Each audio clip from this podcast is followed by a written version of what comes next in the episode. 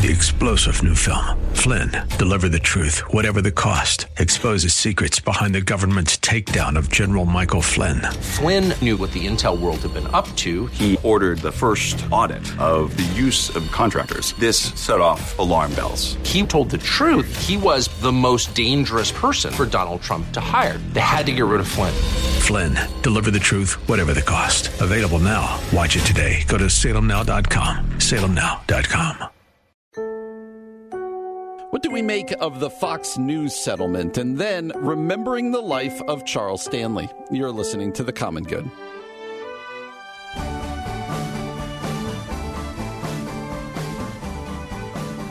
Hey, friends, welcome to The Common Good here on AM 1160 Hope for Your Life alongside Aubrey Sampson. My name is Brian Fromm. So glad to have you with us today on a Wednesday afternoon. Uh, Aubrey will be joining us momentarily. She will be joining us soon. Uh, had to step out for a second, but we are excited to have Aubrey here with us today on a beautiful Wednesday afternoon. It feels as if spring has sprung, and uh, we're going to cross our fingers that, that the warm weather is back for us. Hopefully, you're having a great day. You've gotten past tax day. Uh, for some of you, that's a good day. For others of you, that day is just brutal. Uh, so hopefully, uh, that that is all done. Now we're staring at summer. It is coming. Well, big news yesterday. We like to start with things in the news. Fox News settles with Dominion at the last second to pay $787.5 million to avert defamation trial over its 2000, uh, 2020 election lies. That's the headline I'm reading here. So, uh, very dramatic yesterday.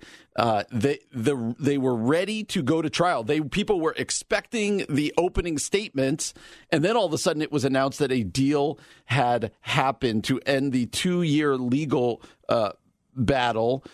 And, and, for both sides, you know, Dominion gets what they wanted. They get the money, and they get the um, the kind of affirmation that what they said happened actually happened. And Fox News uh, gets this to go away. A trial for them would have been uh, very damaging because of what would have come out, I'm sure, because a lot of it already came out before. But uh, here's what uh, what's the takeaway here because it's not just about them avoiding what could have been a painful six week trial. They don't have to necessarily go on the air and apologize or anything, but a couple different things that I want to point out. The first is this the lawyer for Dominion said, hey, this is uh, another representation that truth matters, uh, that truth matters.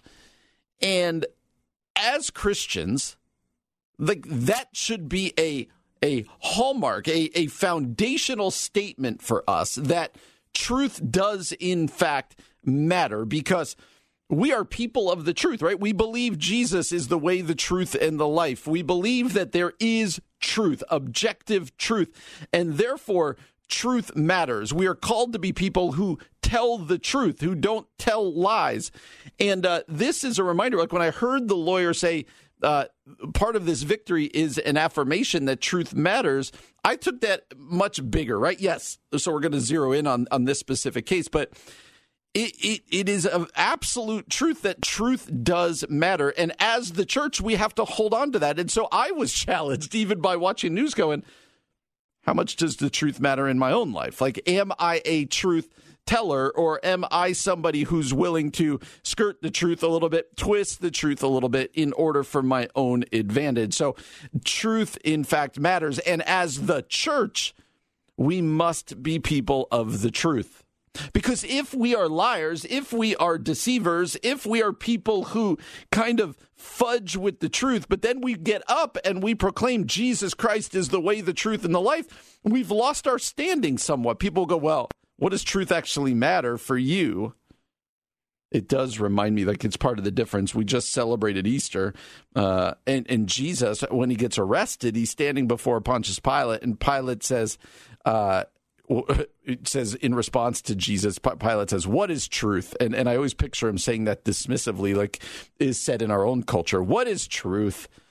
We are people of the truth, and so truth does in fact matter. I got to be honest. I'm excited. I'm happy uh, that Fox News was held to account. I would like to see other organizations held to account when they knowingly lie, when they blatantly lie. And uh, you might think that not every, you know, maybe they didn't know what they were saying. Even Rupert Murdoch, the head of Fox News, said uh, when it came to election denialism and specifically the cases against Dominion, he said it was, quote, really crazy, really crazy. Uh, and it, so it's just crazy. So truth matters. The second thing this should cause all of us to do, whether you're on the right or the left, quote unquote, whether you're a Fox News person, uh, an MSNBC news person, well, I think something that came out very clearly in the lead up to this trial uh, is be really, really, really, how many more times can I say really? Be really careful about who you listen to. I, I fully understand there's a lot of you out there that, that are big fans of Fox News. Uh, and I don't watch much cable news, to be honest with you Fox News, CNN, MSNBC, and any of it. But I think something that came out here, even in the pre trial stuff, was that even some of the biggest stars at Fox News who say certain things by their own text messages and emails didn't necessarily believe those same things. And yet, the question then remains then why are they pushing these things so much? And this happens again on both sides of the aisle. I, have begun to think, or not begun, I, I, I tend to think that, uh, you know, cable news, they got to make money and they speak to their audience and they know what they're saying quite frankly, what came out in a lot of the pretrial stuff here is that a lot of these guys and and and women on in this case Fox News don't really believe what they're saying. And so it raises again this question Where do you get your news? What is trustworthy? Especially now in the age of social media where uh, anybody can share anything and the algorithm only gives you exactly what they think you're going to want to see. I'll never forget a friend of mine uh, who was a very um, passionate supporter of President Trump, very passionate supporter of right wing politics, like far right wing. And I'll never forget, she was like, Why don't you understand what I'm telling you? And I'm like, What you're telling me sounds crazy. I forget what issue we were talking about. And we opened up her Facebook page and my Facebook page, and the stories that we were being fed were 180 degrees different. She was just getting stories that were uh, already what she was saying and believing. And so it just uh, added to it. And, and I think what we learned here is that our cable news channels work much in the same way. They know their audience. And so uh, they're not going to change their business models. These guys make a lot of money. But really, what it comes down to is some of us out there need to be more discerning in what we watch and what we listen to. Because when we just buy into things, hook, line, and sinker, that even the people putting it out there may not necessarily believe in, and we allow those things to not just form us, but also to uh, to to separate us from family members, to draw division within the church, then that is on us. So we can be reminded through a case like this that you know what, uh, we need to be more discerning in where we get our news sources. We need to be more discerning in the things that we believe. I know a lot of people who believe this stuff about Dominion and about the election. And even within the walls of Fox News, the people who were talking about it did not believe it. So, what do we do with that information? At the very least, uh, be people who search out the truth, who stand for the truth, and be more discerning on what you believe. Somebody asked, Do we think they're going to lose viewership from this? I think the answer is probably no. I think the answer is probably no. But if you're a viewer of Fox News, if you're a regular person who watches MSNBC or whatever else you watch, just be discerning. Understand the business model and uh, and be warned. And be warned. Well, coming up next, we want to celebrate the life and legacy of Charles Stanley in Touch Ministries. Charles Stanley passing away yesterday. He lived a life worthy of reflection, worthy of celebration. We're going to do that next year on The Common Good. AM 1160, Hope for Your Life. Welcome back to the Common Good, AM 1160, Hope for Your Life, alongside Aubrey Sampson. I'm back. I'm back, Brian. My name is Brian Fromm. Glad to have Aubrey back in the studio with me. You just missed the beginning, that's all. Yeah, I just missed the beginning. I like you to be able to have some time alone. like sometimes I, I, I read your signals and I'm like, Brian needs some alone time right now. I'll give him exactly nine minutes and then I'll come back.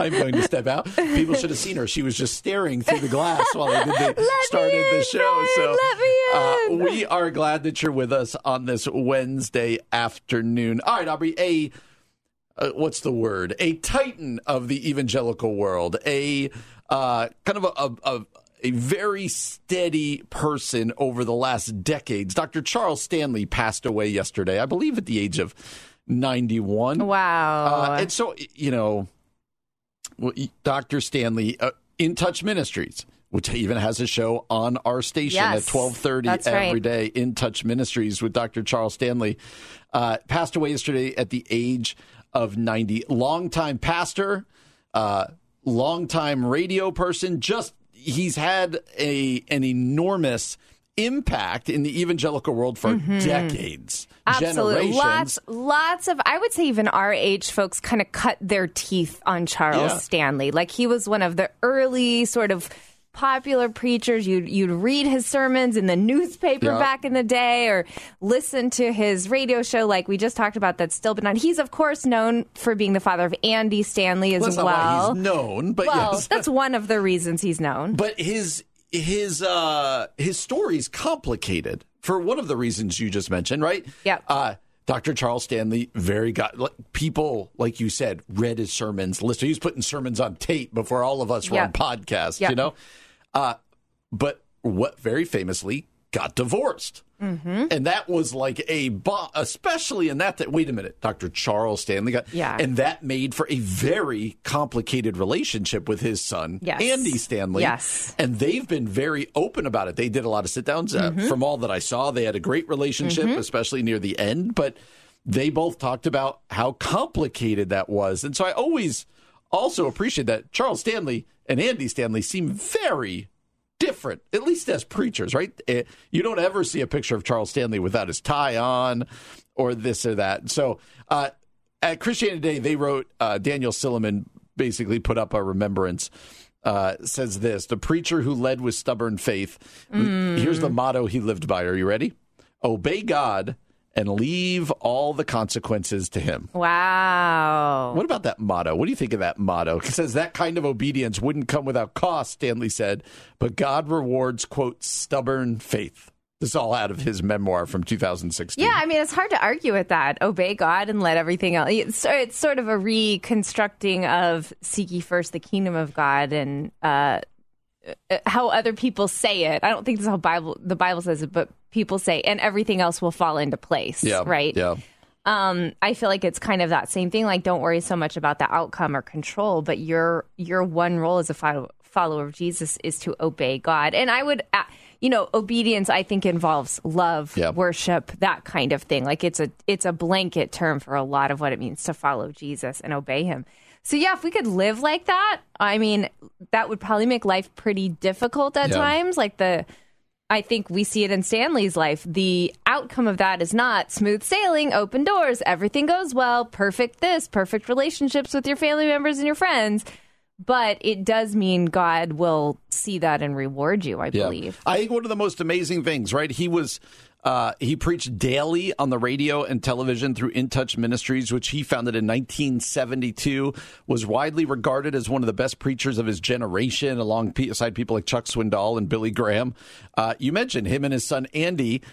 Uh, they were the only father son duo to rank on Lifeway Research or George Truett Theological Seminary's list of most influential living preachers. Can you imagine that? Like your like dad and son, and even though they had What at times, uh, you yeah, you know, are they like competing? Are there are their kids and grandkids laughing about this? Like that's wild to think about. Uh, Charles Stanley was the founding member of both the Moral Majority and the Christian Coalition, served as the president of the Southern Baptist Convention uh, at a very key point, and he wrote more than 50 books. And so all of that's in the background. But Aubrey, what might be most impressive was that he started as the associate minister at First Baptist Church Atlanta in 1969 and remained there in the pulpit until 2020. 51 years I mean, later. I feel like that doesn't happen. And I was reading somewhere that there were times when uh, deacons or elders tried to oust him. Oh, is that right? And he basically was like, no. Like he just sort of that stubborn faith refused to leave, which you could argue is that good or not good? Is that good accountability or not good accountability? And yet, um, you have to, I think, clap and commend, clap for and commend 50 years in a pulpit in the same place in the same city is pretty powerful. I just found the story you said. It said he started as the associate pastor. Two years later, the senior pastor resigned, and Charles Stanley was asked to take on the responsibility until a replacement could be found. He applied for the position himself, but the search committee voted five to two against him. As the search went on, Sunday attendance started to swell, giving started to increase, growing numbers of church members suggested Stanley should take the job. Several deacons, subtly and then not so subtly, pressured Stanley to step down. Stanley refused. He refused. I just there's something about that that like you couldn't get a, away with in this day and age, but for some reason when you look back on a 91 year old pastor, you're like, well, that's cute, isn't it? Uh, there was a lot go. There, there's some, you know, there was in 51 years of ministry, there was some complicated things in that story as well. Yeah. But here's the question: you and I talk a lot on this show about legacy. Man, this is really wild to read the story of deacons. There's these power grabs. Well, and all I of also, stuff. and I don't want to take you off, but the story even of his divorce and how he preached divorce men should be disqualified from ministry, but then in his own divorce decided it was. I mean, there's some, you know, people are not life all one thing. Yeah. Life is uh, complicated, but. Uh, what is most impressive? I think the most impressive thing to me is the staying power at one church. I agree. Uh, let's let's have the legacy talk again. What can we learn from Charles Stanley's life about? We all want to get to the end of our life, and Mm-hmm. you know when they write the article about Aubrey Sampson in uh, Ch- Christianity Yeah. Today, when when you pass away at the age of ninety. Uh, what what do we want to be proud of? What do we want to hear them say? And how do we get to the point where they say we always say, "Well, however you want to be remembered, live that way." Yep. What what can we take away from his life with us? Yeah, I mean, I think every time we have these types of legacy conversations, you and I go back to the, kind of some similar themes. One, we definitely wanted to hear our Savior say, Well done, good and faithful mm-hmm. servant. Like, that is very important to me that I have run the race as well as I can, letting go of the sin and the weight that entangles me and trying to just stay faithful, even though I know I'll never do it perfectly. Charles Stanley is an example of that, not doing it perfectly, but staying faithful. And then the other, I mean, bottom line, almost more than anything else after that is do the people around me, my family, my friends, my neighbors feel loved by me? Like, will they at my funeral or my, sometimes it's nice to think about your 90th birthday party instead of your funeral. Will they say, this person made me feel loved, welcomed, known, accepted? And that's the part where I'm challenged. Like, it does the busyness of life keep you from that? Do you have good intentions to encourage and care for people, but you get distracted? I mean, and this goes back to what you're talking about what you want to be said at your funeral or the toast you want to hear at your birthday party, you have to live with intentionality now. Yeah, there's there's a great story of reconciliation in here. I, this is over Christianity Today. Uh, after he got divorced, one of the voices who said he should resign was his son. Andy Stanley. Now, it's Stan, Andy Stanley said he wanted his dad to resign so that the church could vote him back in if they wanted to keep him. I see. But Yeah. he said Charles Stanley, uh, all he heard was resign from his son. Charles reacted harshly and pronounced his son an enemy. Andy left First Baptist, estranged from his father, and went on to found North Point Community Church, where he still is today. And uh, Charles Stanley described this period as the hardest and loneliest part of his life. But if you go on with the story, as we know, later on in life, they reconciled uh, through counseling, therapy together, and they ended up speaking together and doing stuff. So even in that messiness, when you look back over their life, you could go, but look at that picture, two, not just pastors, but son Yeah. and dad Yeah. and son Yeah. working through these issues. Uh, really a lot, a lot to learn from his life. So we wanted to take some time to remember Dr. Charles Stanley. And also, reminder, you can listen to his stuff at In Touch Ministries here on AM 1160 at 1230. Coming up next, Aubrey, let's talk about all that's been going on at Chicago. Hey. Uh, there's an article that said there's five things Chicago could do to prevent all the downtown mayhem. And we're going to just read the list and give our thoughts because the, the videos coming out and the stories are just. Uh, they're they're crazy. They're crazy. So we're uh, this being our home city as Yeah, well. We're going to have that discussion next year on the Common Good. AM eleven sixty. Hope for your life. And over to our social medias, there's a great concert coming up. Tell yes, our people about the is. concert. It's so soon too. The Kari Jobe concert this weekend, Saturday night at Willow Creek Barrington, celebrating Outreach's 50 years of ministry and work in the Chicagoland area, and we are giving away two front row tickets. These are premium seats to Kari Jobe.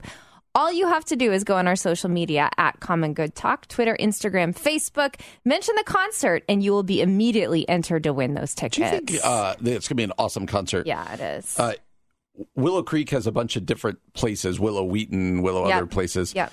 But when do you think they say Willow Creek, like Willow South Barrington, or is it just like it's understood if you say Willow Creek, that's where it? I've No, I think they say works. Willow Barrington, Willow? Wheaton, I Willow. they didn't used yeah, to. yeah, they probably didn't have to, but now they do because there's so many. Yep, yep. Unless they're like Willow Main campus, like do they have a term like that? Yeah, I don't know. Anyway. anyway, all right, Aubrey. If you Good to be Willow and have choices like that. Have you been fo- uh, you have been following all that happens uh, that is happening downtown in Chicago right now? It feels Yeah, there's always weird stuff going on and and you know the word net going around right now is mayhem.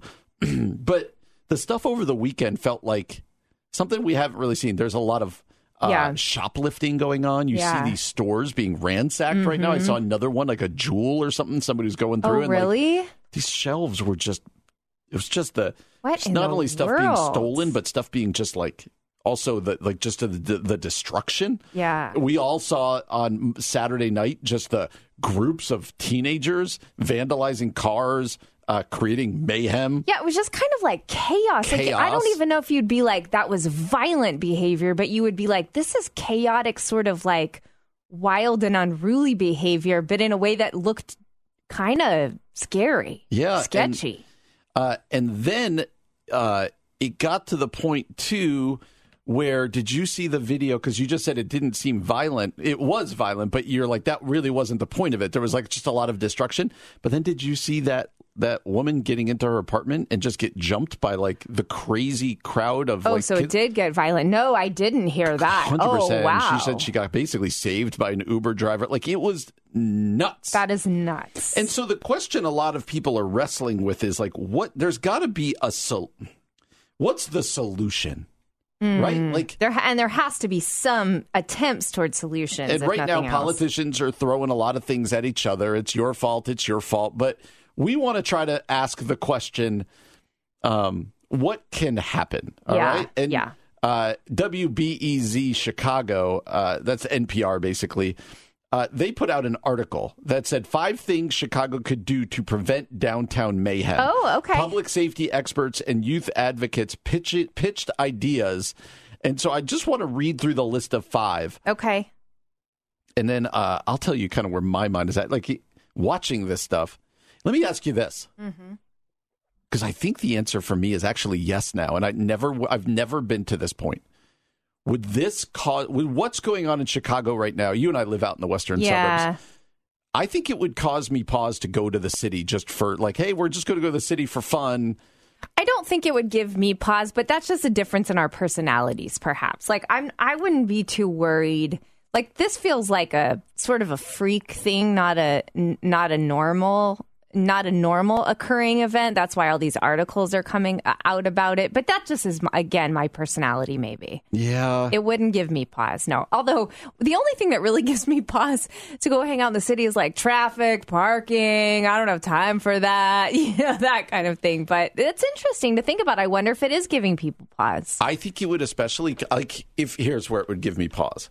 I think if you if if my kids were like, "Hey, let's go and just walk Michigan Avenue Yeah. on a Saturday night." Yeah. I'm not sure I would do it right now. Yeah, interesting. I'd go to a ball game. Sure. I'd go down to the bean in the middle of the day. Yeah. But if you, I I just, these things seem to be happening more and more that you're Hmm. like, I don't know, and that's a problem for Chicago, Absolutely. right? Like Absolutely. if people are going, uh, if you have the reputation that's at least making it a debate of, do we go downtown? Yeah, yeah. I think that is that spells a lot of trouble. And I think the hard part, like in a city like Chicago, and this is true all over the in all kinds of major cities, when school's out, when it's warm, when kids don't have something keeping their attention, this stuff does happen. Kids get into trouble, and some of it's very, very dangerous for the kids themselves. And so to have, you know, opportunities for kids to get involved in something, be a part of something, that has to be, I think, some of the solution here. Not the whole story, but part of it, All certainly. right, so let's go with WBEZ gives these five suggestions Okay. from uh from kind of anti uh, what did we call them from um mayhem. Preventing safety- mayhem. yes everyone's just picturing the commercials I right? know, right? uh, public safety experts okay uh first pay anti-violence workers to keep the peace Oh, interesting. Chicago in recent years has invested more resources in non policing solutions to violence. Mm. So, this one person said the city could employ a team of anti violence workers to patrol downtown hotspots Mm. on the weekend and help turn down the temperature. The real question then becomes how do you turn down the temperature? Yeah. Uh, yeah. All right. I like that. I think that's a great idea, though, especially non police related. I think that's a fantastic idea. Give young people stuff to do in their own neighborhoods and downtown. Yeah. Uh, the executive director of Teamwork Englewood said the community nonprofit had a lot of success last year, asking young people to plan and host their own safe events as part of the summer kickback series. Uh, so that's the second one. Third one. Keep kids busy with jobs. This one expert said the city could prevent so many young people from convening downtown by greatly expanding its youth jobs program. Wow. Yeah. Number four, improve transportation for young people trying to leave downtown. Hmm. And number five, uh, put more police downtown. Some people are calling for a heavier hand in dealing with unruly teens. Uh, this one person who served as police chief in Riverside for 13 years said uh, Chicago police should be doing a lot more to address the problem and advocates for a heavier presence of uniformed police officers downtown who strictly enforce the laws. Wow. So, uh, running a gambit, I think you and I are going to disagree with this, but uh, uh, on where we would land in this. But where Yeah. would you land? What which what resonated with you? Uh, some things that resonated with me. Oh, Uh, for sure, I, I, for sure, I think activities, jobs, anti-violence workers, giving kids stuff to do, like. Uh, and I, I agree with this improving transportation, like make it a little easier so kids aren't just like walking around, you know, hoping to find a ride. I tend to think that that would be my initial instinct, especially because there's been some proven research, it looks like, in some parts of the city where this has actually made a difference. I think that yes, more programs, more uh, helping nonprofits, all of these things are good. But when you see what happened, like on Saturday, Yeah. I think there needs to be a heavier police presence and Yeah. more more consequences. I think Yeah. I think especially some of our cities have lessened consequences and that's why we're seeing shoplifting and all of this other stuff on the rise. Mm. Yeah. So I don't want to just say more arrests, more Right. Right. But I also don't want to go lenient. I want to go. You don't want to go, you can just get away with it. Night, Yeah. they there needs to be heavy consequences for that and if not then i think that goes Yeah. on top of these other things that you could do but it's just i don't know it just makes me sad to see. This is these. interesting too. There's also a call for police to be monitoring social media and sharing that information with patrol officers in real time. I actually think that's interesting because what's happening on like what happened on Saturday night, likely there were conversations about it online 100%. before, you know, before it actually took place. And Yep. so I think that's an interesting piece as well. yeah it's going to be like you said summer tends to be the time where worse things happen so It really uh, does. it's go- well, praying for chicago i just don't want- Seriously. Come on, Chicago, love we love you. and we don't want to see this all continuing uh, coming up next aubrey 28 years ago today something happened that i think uh, kind of changed america a little Yeah. bit but i certainly know changed where you were from it We're gonna- absolutely did. Yep. Talk about that next year on the Common Good. AM 1160. Hope for your life. And Aubrey, today is April the 19th. Yes. 2023. Uh, April the 19th. Also, April the 20th should sound, it should ring some bells. So let me talk about April the 20th first, because then we're going to get to the 19th. April the 20th, 1990, I'm going to need to look up the year, was Waco. Oh, that's right. It was, I think, 1994. It That's was right. all of that, the Branch Wow. Davidians and Waco and wow. all of that stuff, That's nuts. which then led on April 19th of 1995 Yes. to, I think, one of those moments where even I, I was, uh, what, a senior in high school Uh-huh. then? You would have been a junior. I was a junior. I was a senior in high school in New Jersey. Even, uh, even for me, that was a, uh, you remember where you were in that moment. But for you, uh, that was exponentially more Yes. because I'm speaking of the bombing in Oklahoma City Yeah. of the, an FBI building, right? The yes, it was the Alfred P. Murrah Federal Building, Federal actually. building, yeah, federal right building. downtown Oklahoma City. My dad actually worked right around the corner, and I went to school in Oklahoma City. And so I, my parents actually lived in Edmond, but I went to school about 45 minutes away from home because I went to a private school. And so part of, I mean, this is kind of a wild thing to think back on now as an adult because at the time you only can handle it at your capacity to handle it. I was, uh, I guess I had, yeah, I was 17 years old, had just turned 17. But we heard it. like you So, heard yes. the bombing. So our school was close enough, and it wasn't. I mean, it was several miles Yeah, away, yeah. but enough that it was like, and no, nobody heard it and thought that was a bombing. At least at our school. Now, of course, downtown Oklahoma City they did, but it was enough that it was like. What was that? That's a weird sound. What happened? And then, you know, maybe 10, 15 minutes later, we all got called into our school's auditorium. really? You're like, Yes. What's going on here? Yeah, and there was an announcement made, and then the most devastating part that I remember was, and I, it's again, it's funny to reflect on this as an adult. I did not understand the weight of this as a teenager, but teachers coming to inform students whose parents worked in the federal building. Hey, they were a part of this bombing and students being taken out and taken home. And I, I haven't really reflected back That on that happened. day. And hmm. our, our school never did like a memorial service or and then I remember at what point we all had to go out into the parking lot and just stand there. I don't know what that was necessarily about. P- Maybe people had maybe police were coming to search the school. Make sure nothing was going on, like, more Yeah, yeah, just some weird, you know, weird kind of things you think about it as the days went on. But um, yeah, it was it was devastating for Oklahoma City, and it took a long time to rebuild a like a memorial, which now is down there, and it's quite beautiful. But um, it was obviously it was the first time for something that significant to happen in our neck of the woods, the middle of America, but also just in America, right? Yeah, yeah, because you- we had had the first World Trade Center bombing at that point already, but it wasn't.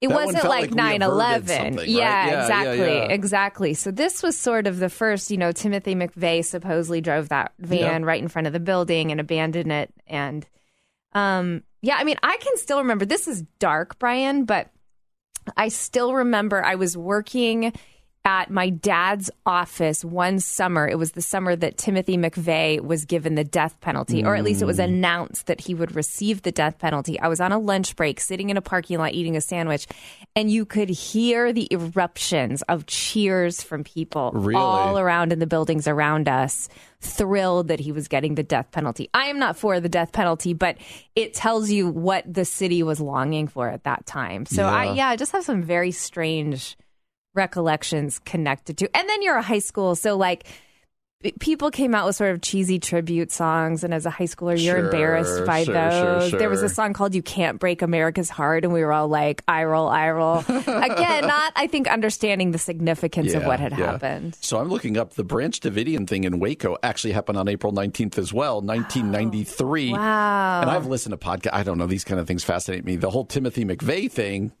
uh, like you said, he was the mass, like the main person in the bombing in Oklahoma City.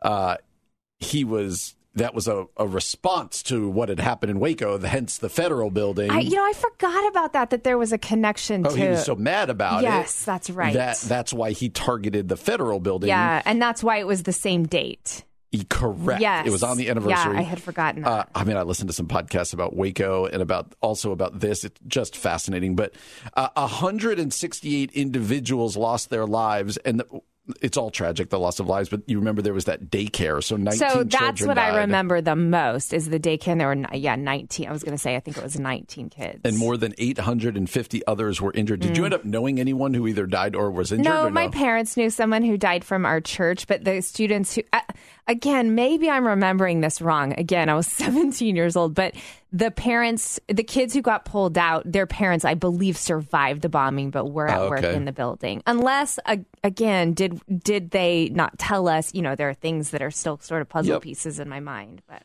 Uh, and so th- I think what was crazy about Waco and then about the Oklahoma City bombing is what you said earlier.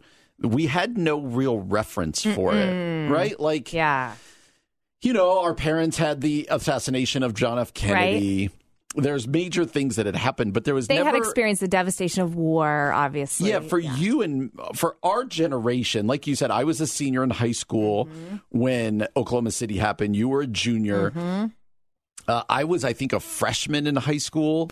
Maybe when the first World Trade Center bombing happened, and that's more where my neck of the woods. Yeah, I lived right, out that way. right.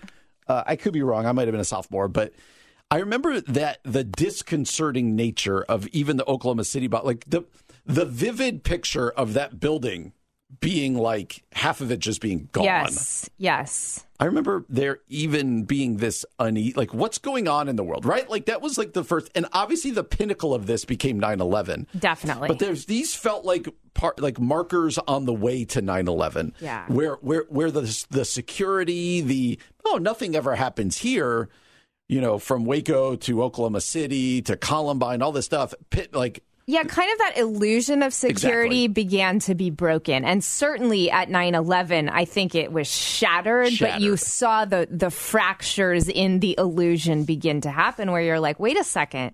This can't happen in our country, and this especially can't happen in Oklahoma City. It's not even a major That's city. right. It's That's not on a coast. It's not a. It's not vibrant like New York. Like what in the world? And then um, t- to even kind of know it was an act of terrorism, but like home terrorism, not someone from the outside coming in. Like all of all of those pieces, I think, just shook a community and a country to go. Okay, what are we? What are we putting our hope and our faith in? What are we assuming? Uh, what are we assuming uh, regarding safety right. that actually ha- has nothing to do? We we're not in control of it. That's right. Uh, just for reference, the first World Trade Center bombing took place February 26, 1993. So I was right. That would have been my. Uh, that would have been my sophomore. Nope, that's my junior That's your year. junior okay, my year. junior year Yeah. of high school. Uh, that is almost to the day when the standoff started in Waco.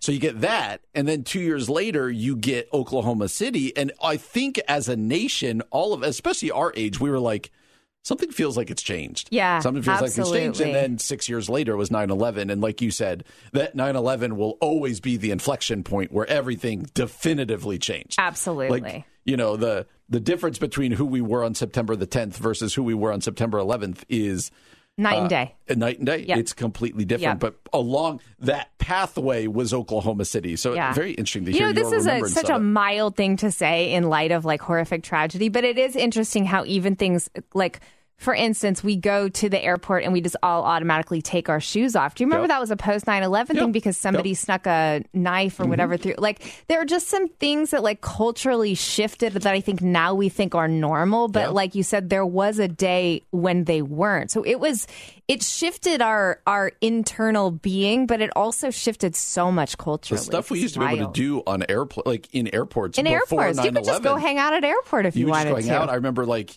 if you were going with someone, you could just walk them yeah, all you the way just to the walk gate. them all the way, say Just go goodbye, to hug and kiss them. Yeah, Yeah, wild. It is crazy. Mm. Well, I thought that was an important day to remember today, 28 years ago, uh, the bombing at the uh, Murrah Federal Building there. Hey, we'll be back again tomorrow from 4 to 6 p.m. For Brian Fromm, I'm Aubrey Sampson, and you've been listening to The Common Good on AM 1160. Hope for your life. Three star general Michael J. Flynn, head of the Pentagon Intelligence Agency, knew all the government's dirty secrets. He was one of the most respected generals in the military. Flynn knew what the intel world had been up to. He understood its funding. He ordered the first audit of the use of contractors. This set off alarm bells. The explosive new documentary, Flynn, Deliver the Truth, Whatever the Cost, uncovers the facts behind this scandal. Flynn told the truth. He was the most dangerous person for Donald Trump to hire. I find out the worst enemy that I'm going to face in my life is right here in America. They took my assessment and they wanted me to change it. And I was like, I'm not changing it. They had to get rid of Flynn. With in depth interviews, archival footage, and never before seen personal records of the man behind the headlines. I just felt like I was drowning. Flynn, deliver the truth, whatever the cost. Available now. Watch it today. Go to salemnow.com. Salemnow.com.